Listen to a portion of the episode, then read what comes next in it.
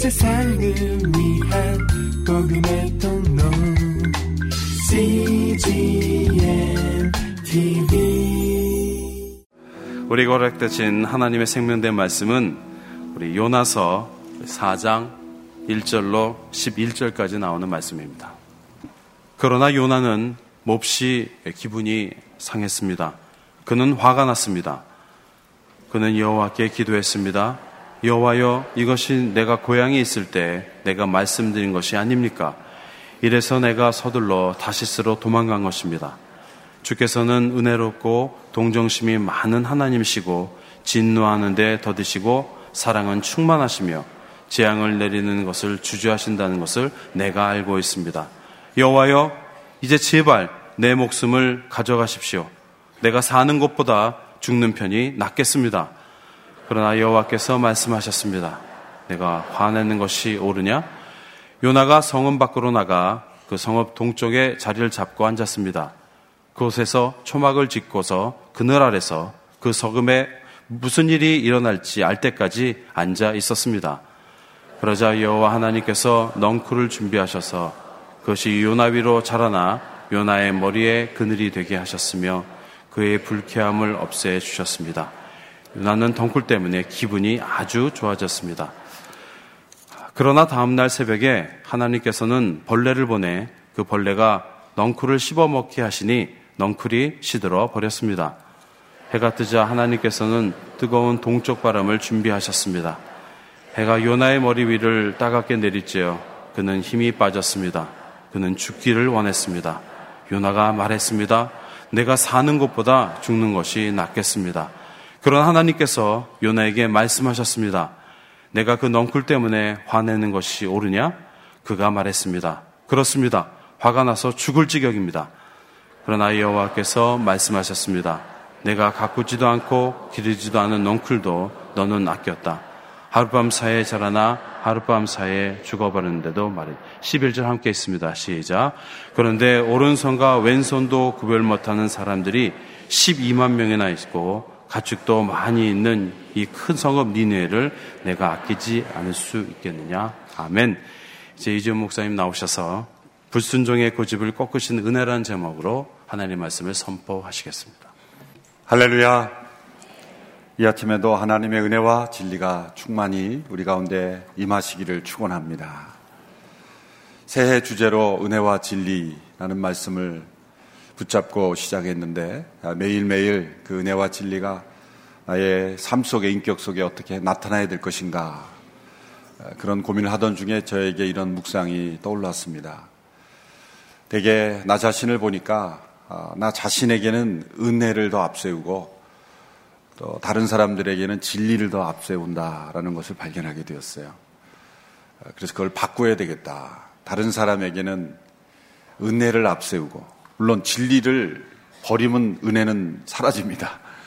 아, 앞세운다는 거죠. 그래서 은혜를 앞세우고 진리가 따라가고 그러나 나에게는 진리가 앞서고 은혜가 따라오는 마치 은혜가 없는 것처럼 나 자신에게는 진리를 철저하게 적용할 때 하나님의 은혜는 그 진리 뒤에 은혜는 진리 뒤에 은혜가 따라오는 것이다. 또 다른 사람에게는 진리를 먼저 들이대는 것이 아니라 은혜를 먼저 어, 향하고 그 은혜 위에 진리가 뒤에 따라갈 때 우리의 삶의 거룩과 화평이 동시에 이루어지지 않을까 그런 고민과 묵상을 해봅니다.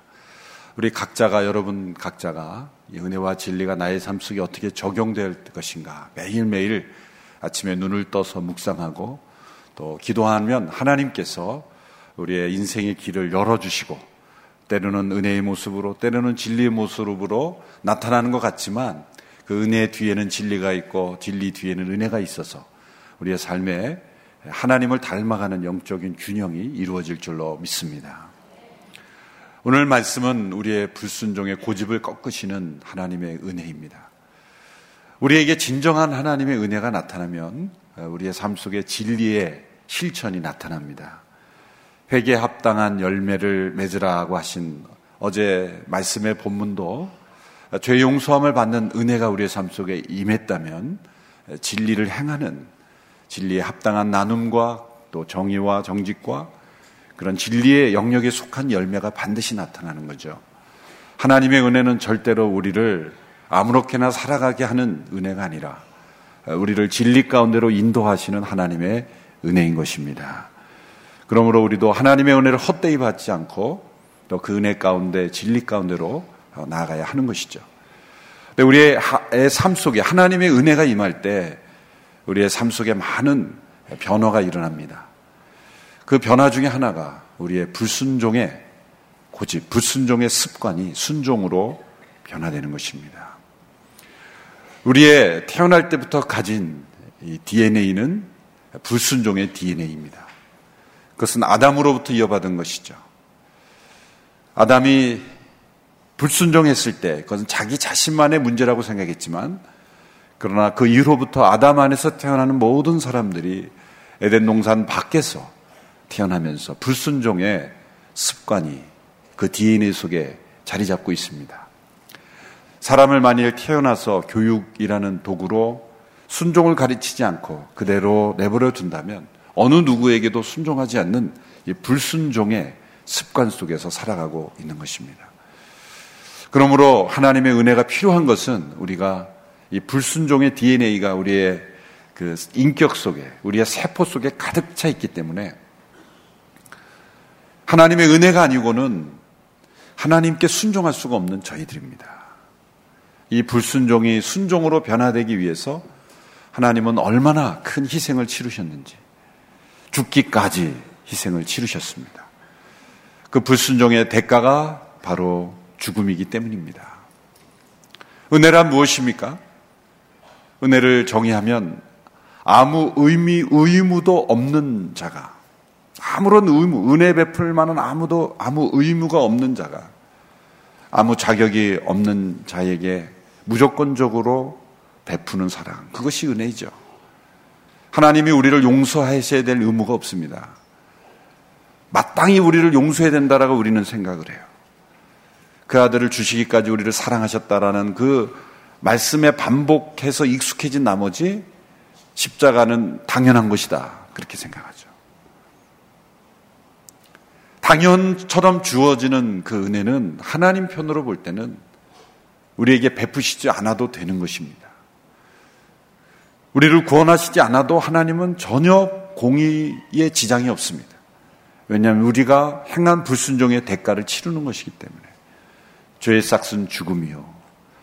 내가 이것을 먹는 날에는 정령 죽으리라 하신 그 말씀대로 행하시는 것이기 때문에 그 하나님과 맺은 언약대로 하나님은 행하시는 것이기 때문에 우리를 죽음 가운데 그냥 내버려 두셔도 하나님의 공의에는 전혀 지장이 없습니다. 하나님은 진리대로 행하는 것입니다.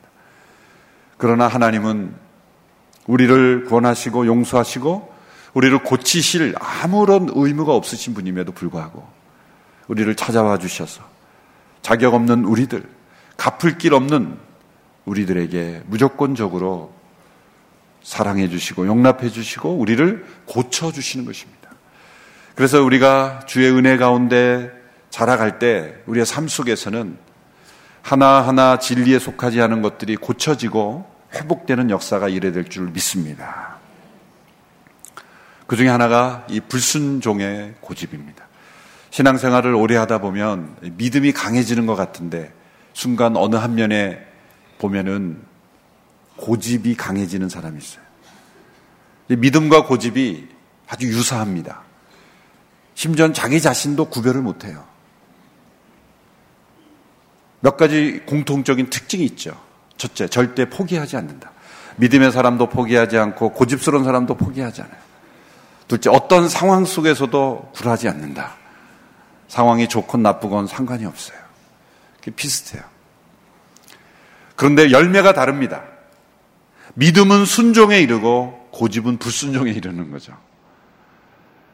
세 번째 특징이 에너지가 많아요. 에너지가 많아요. 열정이 있고 아주 에너지가 많습니다. 그런데 고집이 있는 곳에는 분열과 다툼이 일어나고 믿음이 있는 곳에는 화합과 거룩과 아름다운 화목이 일어나는 것이죠.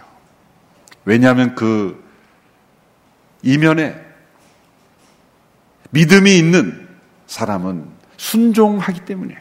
자기의 뜻을 언젠가는 내려놓기 때문이죠. 그러나 불순종의 고집이 있는 경우에는 하나님의 뜻보다는 자신의 뜻을 앞세우기 때문에 결국에는 다툼과 분열과 공동체의 파괴로 일어나는 거죠. 내 안에 있는 이 에너지가, 내 안에 있는 이 어떤 하나님을 향한 마음이 고집인가 믿음인가, 그래서 순종인가 불순종인가를 잘 우리가 구별해야 합니다. 오늘 우리가 함께 읽은 요나스의 말씀은 우리 마음속에 있는 이 순종과 불순종, 믿음과 고집의 차이가 무엇인가를 아주 잘 보여주는 그러한 책입니다. 아주 재미있는 이야기로 구성이 되어 있어서 아, 물고기 속 물고기 속에 뱃속에도 들어가고 풍랑이는 바다에 뛰어들기도 하고 또 박농쿨 이야기도 나오고 그래서 짧지만 아주 재미있는 단숨에 읽을 수 있는 그러한 아주 흥미로운 책이죠. 예수님께서도 요나서를 아주 즐겨 읽으셨던 것 같아요. 그래서 예수님의 십자가와 부활의 사건을 이 물고기의 뱃속에 요나가 들어가서 거의 죽음과 같은 경험을 하고 다시 물고기 바깥으로 나오는 그 바다 위로 나오는 사건을 죽음과 부활로 그렇게 비유하셨죠. 요나의 표적 외에는 너에게 보여줄 것이 없다. 그렇게 예수님께서 말씀하셨어요. 그 로마 카타콤에 가보면 그 지하 동굴에 가장 많은 그 그림, 상징 그림들이 요나 이야기라고 하죠. 어떤 이야기를 해도 반드시 요나 이야기를 그림으로 그려서 초기 기독교 예술의 미술에 가장 많이 나오는 몇 가지 테마 중에 하나죠. 사자굴의 다니엘, 또 아브라함이 모리아산에서 이삭을 바치는 사건, 그리고 탑수리 안에 들어가는 것이 바로 요나 이야기. 이것이 초기의 그리스도인들의 그 예술의 영역에서도 가장 많이 그려졌던 그림. 그러므로 우리의 삶 속에 우리가 하나님 앞에 정말 믿음으로 순종하며 하나님의 은혜를 누리는 사인지 아니면 불순종으로 하나님의 은혜를 거역하고 있는지를 잘 보여주는 책이라고 할 수가 있습니다. 요나서가 예언서에 속하지만 사실 예언은 딱 한 구절밖에 나오지 않습니다. 40일이 지나면 니누에가 멸망하리라. 예언서인데 예언한 구절이 한 구절밖에 나오지 않는 예언서답지 않은 그런 예언서죠. 오히려 이 요나서는 자서전적인 성격이 강합니다. 이 요나서를 요나가 기록했다라고 믿는다면 이것은 하나님 앞에 불순종했던 그 하나님의 은혜의 통로가 되기를 거절하고 불순종하고 고집을 부렸던 한 선지자의 참회록과 같은 책이다. 그렇게 우리는 볼 수가 있습니다. 하나님께서는 북왕국 이스라엘의 한 예언자였던 요나를 불러서 니누웨로 가서 40일이 지나면 멸망한다는 예언을 하여라. 그런 명령을 주셨습니다. 니누웨는 그 당시 아시리아 제국의 수도였죠. 아시리아는 바벨론보다도 훨씬 더 악한 왕국이었습니다. 바벨론은 그래도 비교해 보면 그 지배당한 피지배 국가의 문화도 존중하고 또 그들의 종교도 존중하는. 그래서 보면 이 바벨론의 포로로 잡혀갈 때 다니엘이나 새 친구 같은 경우에는 그 나라의 리더십들이 될 만한 그런 차세대 리더십들을 바벨론의 왕궁에 교육을 시켜서 함께 민족을 동화시키려는 그런 어, 참 수준 높은 어떤 그 지혜로운 정책을 썼고 또 때로는 그, 그 지배당하는 민족들의 종교도 그래서 그 바벨론에서 하나님의 섭리 가운데 이루어진 것이지만 예, 세속 역사적으로 보면은 그 성전을 재건하라고 그렇게 도와주고 또 너희들이 원하는 것이면 도와주겠다. 그러나 우리의 지배는 벗어나지 마라. 그렇게 친유화 정책을 썼던 그 민족이지만 아시리아는 그게 없습니다. 말살 정책이죠. 완전히 피를 섞어버리고 3인 정책이라 그래서 다 지역 집단 이주를 시켜서 완전히 그 혼혈을 시켜버리고 그리고 문화도 말살해버리고 아주 잔혹했던 그런 민족이 아시리아 민족입니다. 이 아시리아는 동방의 망난이라고 불렸던 니누에가 바로 동방의 망난이다. 그렇게 부를 정도로 그 니누에 거민에 사는 거민들은 아주 악랄하고 잔인했던 사람들로 알려져 있습니다. 그래서 모두가 니누에 그러면은 아주 경기를 일으킬 정도로 흥분하는 아주 악독한 그런 왕국의 수도였습니다. 더군다나 요나에게 있어서도 그 아시리아 제국은 너무나 위협적이고 죽어 마땅한 멸망당에 마땅한 그러한 민족이다. 라는 생각이 가득 차 있었던 그런 당시에 갑자기 하나님께서 북왕국 이스라엘에서 활동하던 요나에게 니누에로 가서 40일이 지나 무너지리라 멸망하리라고 예언한다고 말씀하셨어요. 요나는 원치 않았습니다. 하나님의 뜻을 몰랐기 때문이 아니라 가기 싫어서가 아니었어요. 요나는 가기 싫어서 불순종했던 게 아닙니다. 원나가 워낙 요나가 워낙 불순종했던 선지자였기 때문이 아니에요. 요나가 예언한 다른 그 구절이 나오는데 딱 한 군데 나옵니다. 열왕기하 14장 25절에 보면 그는 북왕국 이스라엘의 여로보암 2세 때 승리를 여러 번 예언했던 사람이에요. 그러니까 과거에 그의 경력을 보면 승리를 예언했던 적이 많아요. 그리고 반드시 승리했어요. 그러니까 하나님의 뜻에 잘 순종해서 전했어요. 그런데 그 메시지가 한결같이 승리였어요. 그러니까 얼마나 기분 좋았겠어요. 아, 승리할 것입니다. 그랬는데 승리했어요. 그러니까 국가적 영웅이 되지 않겠어요? 근데 이번엔 메시지가 대상과 메시지가 다른 거예요. 대상도 마음에 안 들고 메시지도 마음에 안 드는 거죠. 멸망을 예언해야 되고 그런데 문제는 뭐냐면 마땅히 죽어야 하는 그런 민족이 멸망으로 끝나면 좋겠는데 요나의 마음속에 불안한 마음이 드는 거예요. 그 불안한 마음이 뭐냐면 이 말씀대로 40일이 지나면 멸망으로 끝나면 좋아요. 그러면 요나는 순종할 마음이 있어요. 근데 문제는 그럴 것 같지가 않는 예감이 드는 거예요. 어떤 예감이 들어요? 니누에 꼭 회개할 것 같은 불안한 예감이 드는 거예요. 어, 저 사람들이 회개하면 안 되는데. 그런 영적인 예감이 들었기 때문에 요나가 불순종했다는 거예요. 그러니까 요나의 불순종은 아주 고차원적인 불순종이에요. 이게 불순종에도 두 가지 종류가 있다는 걸 설명해 주는 거죠. 첫 단계의 불순종은 하나님의 뜻을 잘 모르고 하나님으로부터 벗어나 있고 하나님과 상관없는 그런 죄악 가운데 삶을 살기 때문에 삶 자체가 불순종이에요. 하나님의 뜻을 알지도 못하고 듣고 싶은 마음도 없고 그냥 자기 멋대로 살고 싶은 그러한 인생이기 때문에 불순종하는 영역이 있습니다. 하나님 밖에 있는 사람들의 불순종이죠. 그런데 또 하나의 불순종은 저와 여러분이 잘하는 불순종이에요. 고차원적인 불순종. 겉은 순종처럼 보이고 하나님과 동행하는 것처럼 보이고 하나님의 뜻을 어느 정도 아는 사람들이 행하는 불순종. 하나님의 뜻을 분명히 알기 때문에 거절하는 불순종이 있다는 거죠. 요나의 불순종이에요. 요나는 40일이 지나면 멸망할 것이라는 말씀대로만 이루어진다면 요나는 갔을 겁니다. 왜? 멸망당하기를 원했고 멸망당해야 된다라고 생각했기 때문이죠. 근데 문제는 자신이 가서 그 메시지를 전하면 자신의 메시지, 하나님이 말씀하시는 것이 그대로 이루어지는 것을 그는 보았기 때문에 그 말씀의 두려움을 가지고 백성들이 회개하기 시작하면 그 수많은 사람들을 괴롭힌 니누의 거민들이 회개하고 하나님이 그를 용서하고 그를 사랑한다는 것을 견딜 수가 없었던 거예요.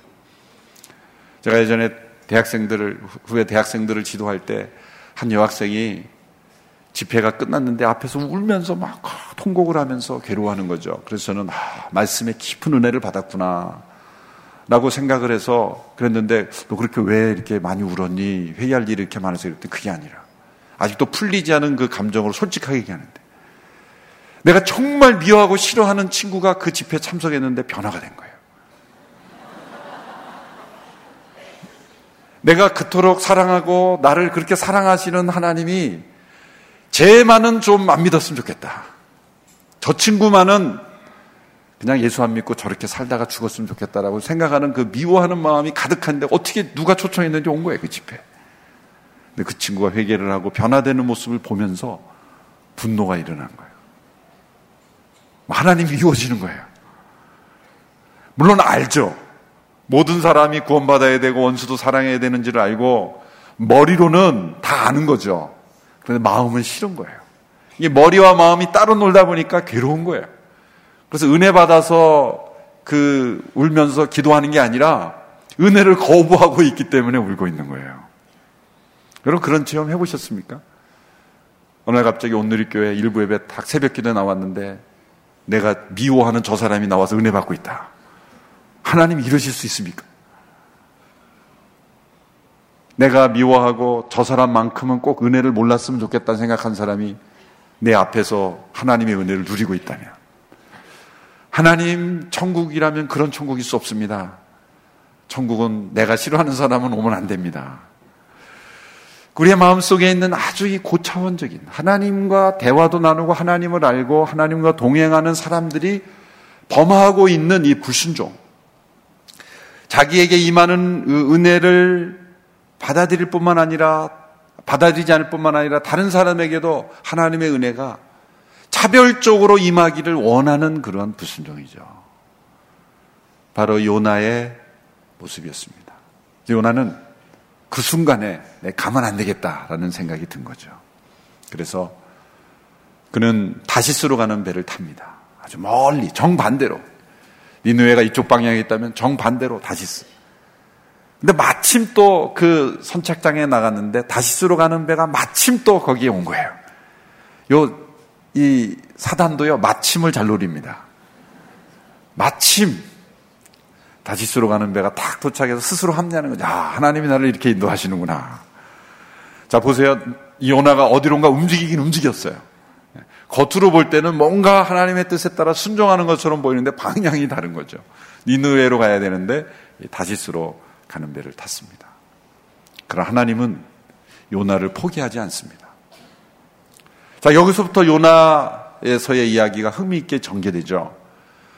니누에로 가라고 했는데 다시스로 갔으면 하나님은 그래 너 잘 가라. 너 너밖에 사람 없는 줄 아니? 너 후회할 거다. 너 잘 먹고 잘 살아라. 다시스로 가서. 내가 요나가 아니라 요 너를 찾아서 내가 할 일을 하면 되지. 너 잘 가. 요 나는 너 잘 가. 내가 요 너를 찾아서 내가 어, 사역하면 될 거 아니겠습니까? 그렇죠? 하나님께서. 뭐 하나님이 사람이 없어서 요나에게 목매고 계십니까, 지금? 이게 요나서의 메인 주제가 니누에를 변화시키는 것 같지만 사실은 실상은 하나님의 초점은 니누에가 아니라 더 큰 초점은 요나에게 있는 것 같아요. 물론 니누에도 향하고 있지만 그냥 버리시고 포기하시고 다른 사람을 쓰시면 될 것 같은데 하나님은 이 불순종하는 요나를 추적하십니다. 은혜는 언제나 불순종의 사람을 추적합니다. 포기하지 않습니다. 은혜로우신 하나님은 우리가 불순종할 때마다 우리를 내치시는 하나님이 아니라 끝까지 추적하셔서 그 불순종을 순종으로 바꾸고야만은 그러한 하나님이십니다. 그 C.S. 루이스라는 분이 그 자신의 자서전에서 자신을 찾아오신 하나님을 이 세 종류로 비유했습니다. 문학가답게 세 종류의 비유를 드는데 첫 번째 하나님은 나에게 찾아오시되 낚시꾼처럼 찾아오셨다. 낚시하는 그 광경을 한번 생각해 보면 미끼를 달아서 이렇게 낚시꾼이 미끼를 던지면 물고기가 그 미끼를 덥석 물죠. 근데 물고기는 미끼를 문 게 아니죠. 먹이를 문 거예요. 먹이로 보였는데 하나님이 미끼였던 거예요. 하나님은 우리를 먼저 하나님의 은혜 가운데로 끌어오실 때 우리가 좋아하는 먹이를 가지고 우리를 물게 하십니다. 상당수 어린 시절에 예수 믿게 된 분들은 교회에서 여자친구, 남자친구 한번 생각해 봐서 그 먹이를 통해서 하나님이 인도하신 분도 상당수 있죠? 음, 뭐 저는 아닙니다. 저는 아닙니다. 오해하지 마십시오. 우리가 생각하는 어떤 믿기, 때로는 우리가 기대하는 어떤 복일 수도 있어요. 우리가 기복신앙, 기복신앙, 기복주의는 잘못된 것인데 하나님은 복 주시는 분이기에 복을 바라는 마음으로 내 인생이 잘 되기는 마음으로 육신의 질병이 나음으로 있고 또 사업이 잘 되기를 바라는 마음으로 내 인생의 어떤 진로가 풀리기는 마음 뭔가 하나님으로부터 주어지는 복을 바라고 오는 것 그것을 잘못됐다라고 말할 수는 없죠. 하나님이 복 주시는 분이니까. 그러나 거기에 머무르고 그것만 있는 것이 기복주의가 머무르서는 안 되는 거예요. 그러나 처음 우리가 하나님 앞에 나올 때는 그 먹이를 던지세요. 근데 그게 믿긴 거죠.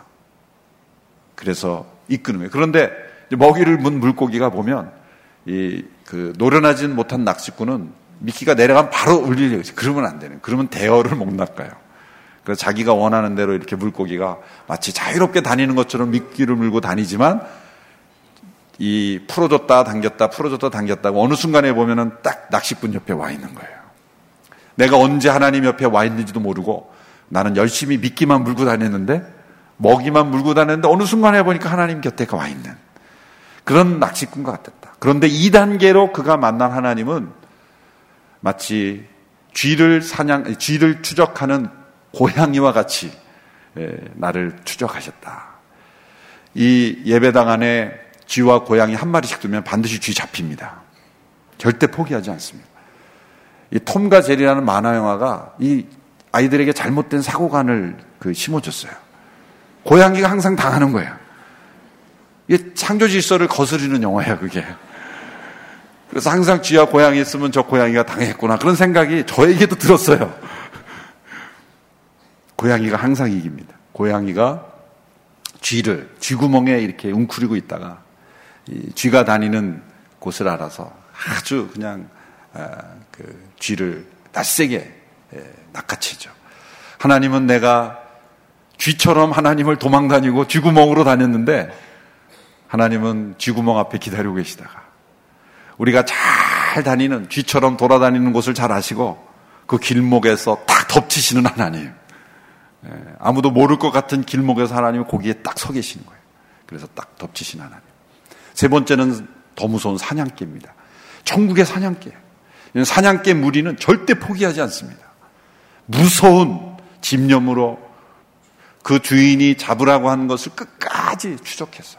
하나님을 개로 취급한 것이 조금 마음에 걸립니까? 예, 문학가다운 표현이죠. 그 프란시스 톰슨이라는 시인이 천국의 사냥개라는 시, 그 시를 인용하면서 하나님은 천국의 사냥개다. 하나님은 무섭게 우리를 추적하시는 은혜의 하나님입니다. 요나서에 나오는 하나님의 별명을 붙이자면 은혜의 추적자다. 그렇게 붙일 수가 있는 거죠.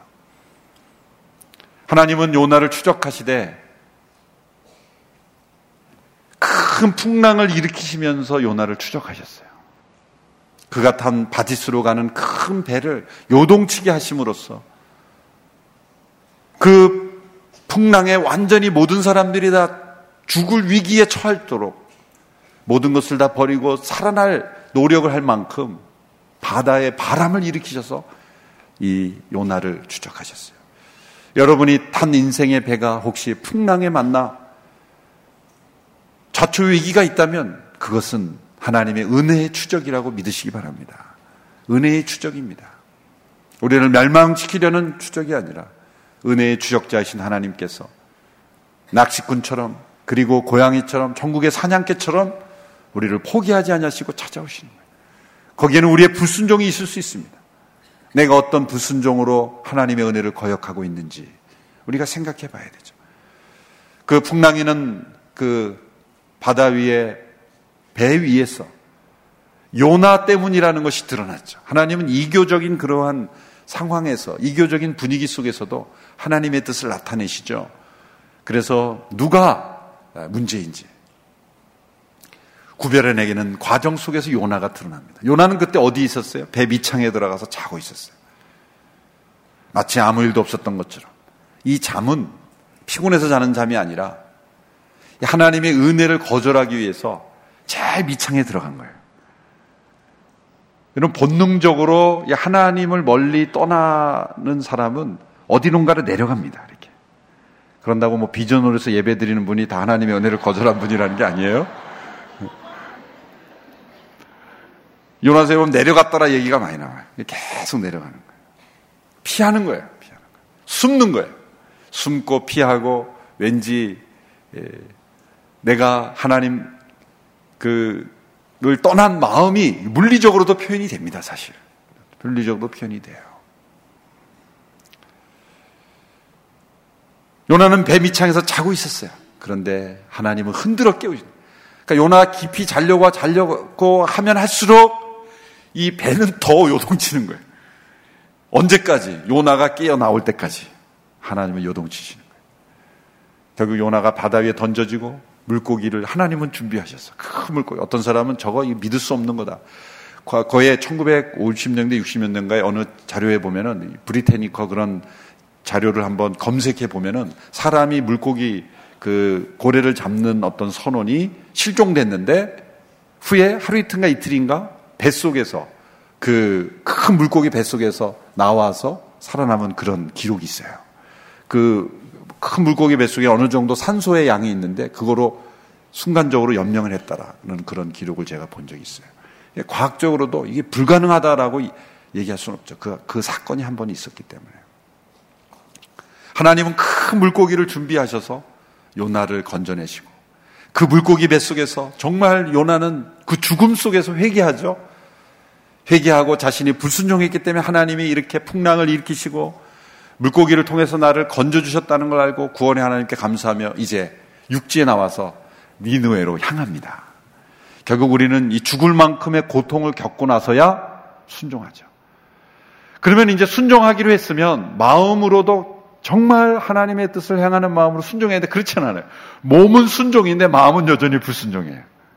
그게 어디서 나타나냐면 요나가 니누에로 가서 그 예언을 하는데 니누에의 그 당시의 성이 사흘 동안, 3일 동안을 다녀야 다 다닐 수 있는 거리라 그래요. 그 도시의 규모가. 그런데 이 니누에는 하루 길을 다녔어요, 하루 길. 그러니까 3분의 1만 순종한 거예요. 그래서 3일 길이면 구석구석 이렇게 성을 다녀야 되는데 아마도 가로질러서 지름길로 가로지르면서 예언했던 것 같아요. 그것도 어떻게 했을까? 그 목소리를 저는 상상해 봤어요. 요나의 마음에. 한 사람 한 사람 붙잡고 다니면서 집집마다 문을 두드리면서 3일이, 40일이 지나면 이 성이 멸망할 것입니다. 이렇게 목소리 높여서 한 게 아니라 그냥 지나가면서 40일이 지나면 멸망한대요. 뭐라고요? 아, 못 들었으면 말고요. 40일이 지나면 멸망한대요. 뭐라고요? 그러면 못 들었으면 말고요. 그리고 이제 그냥 하루길만 이렇게 지나가.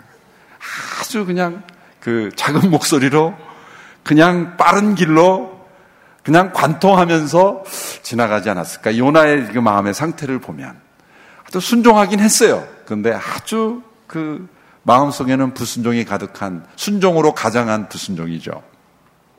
그런데도 귀가 밝은 한 사람이 그걸 들은 거예요, 그게. 40일이 지나면 니누에가 멸망한대요. 라는 그 소리를 누가 들은 거예요, 그게.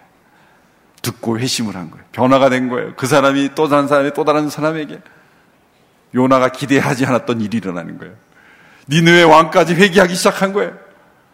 아니, 이런 일이 있을 수가 있나? 이걸 통해서 보여준 건 뭐냐면 여러분 회개의 역사는 사람이 변화시키는 게 아니라 하나님이 하시는 거예요.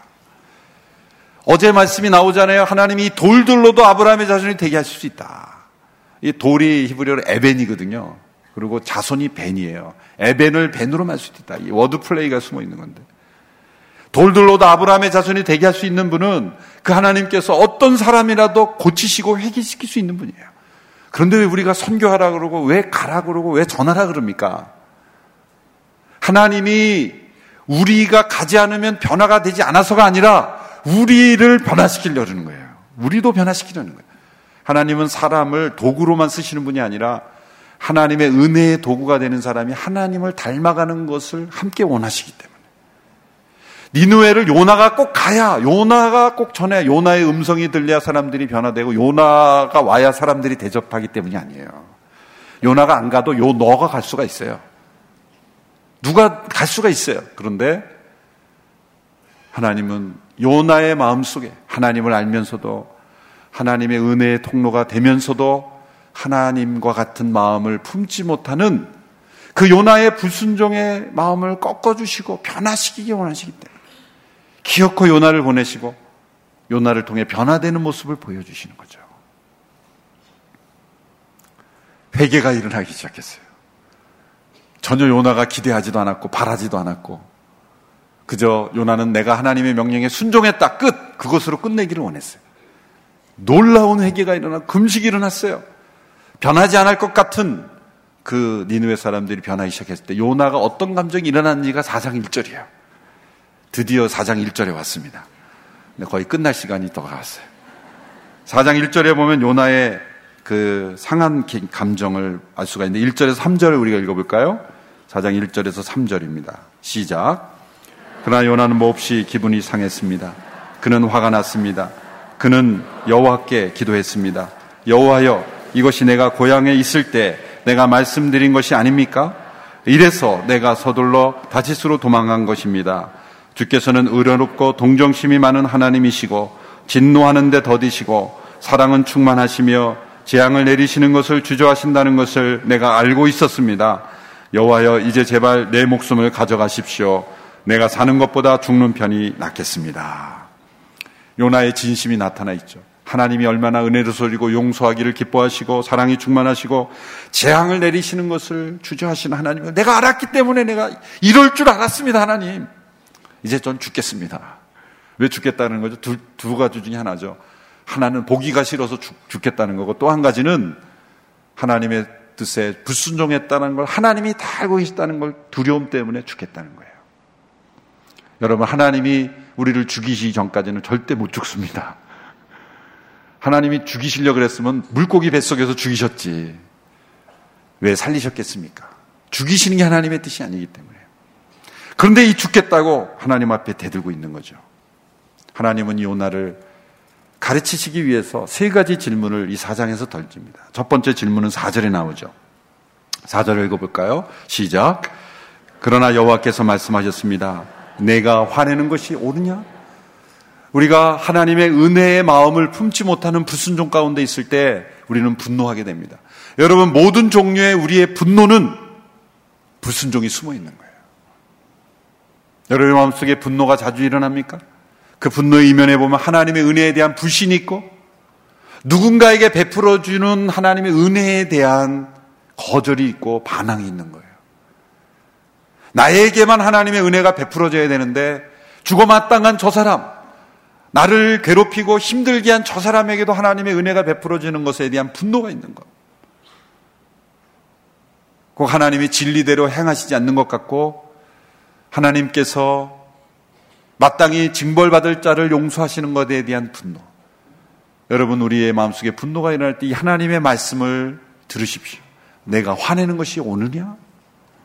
옳지 않다는 거죠. 두 번째 질문입니다. 4장 9절의 말씀입니다. 시작. 그러나 하나님께서 요나에게 말씀하셨습니다. 내가 그 넝쿨 때문에 화내는 것이 오느냐? 자, 분노하는 그 요나를 위해서 하나님이 은혜를 베풀어 주세요. 그게 뭐냐면 박넝쿨의 은혜예요.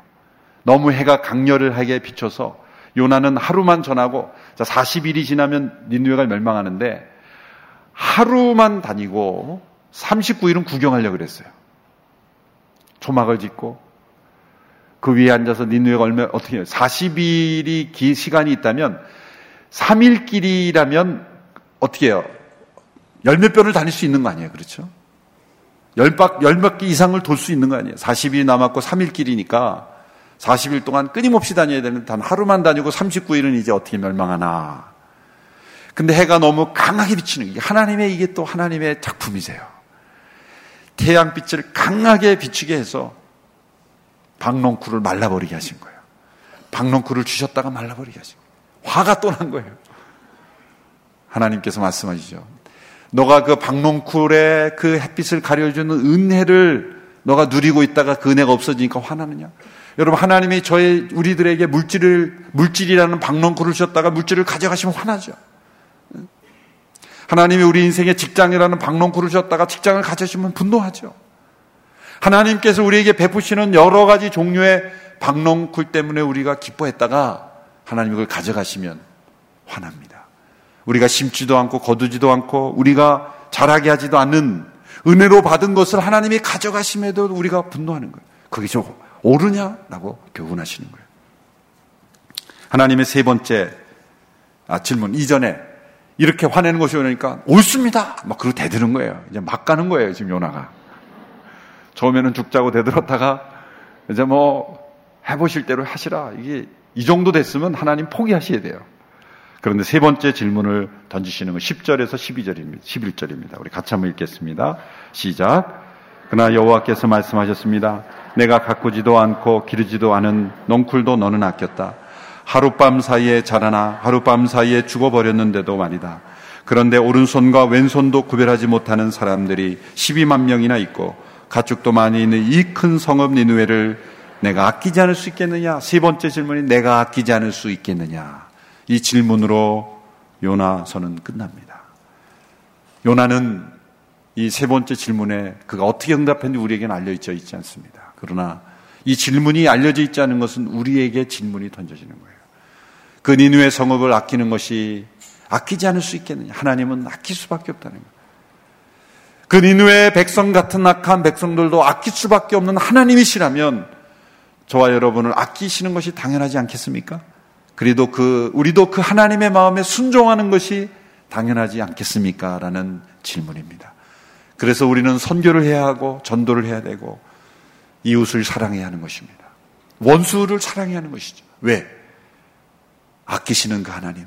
니누웨도 사랑하시고 은혜 베푸시는 그 하나님이시기에 그 하나님 우리 아버지시고 우리를 통해서 그 은혜가 전달되기를 원하시기 때문에 우리 안에 있는 이 불순종의 뿌리 깊은 습관이 하나님의 은혜로 순종으로 고쳐지는 역사가 있어야 하는 것입니다. 하나님의 은혜를 받은 우리들이라면 이제 요나의 마음 속에 있는 이 동일한 불순종이 하나님의 은혜에 순종하는 나만의 은혜가 아니라 우리의 은혜, 우리만의 은혜가 아니라 모든 이의 은혜로 심지어 하나님을 대적하는 사람에게까지도 원수 같은 사람에게도 하나님의 은혜가 전해지는데 우리의 삶이 쓰임 받게 되기를 축원합니다.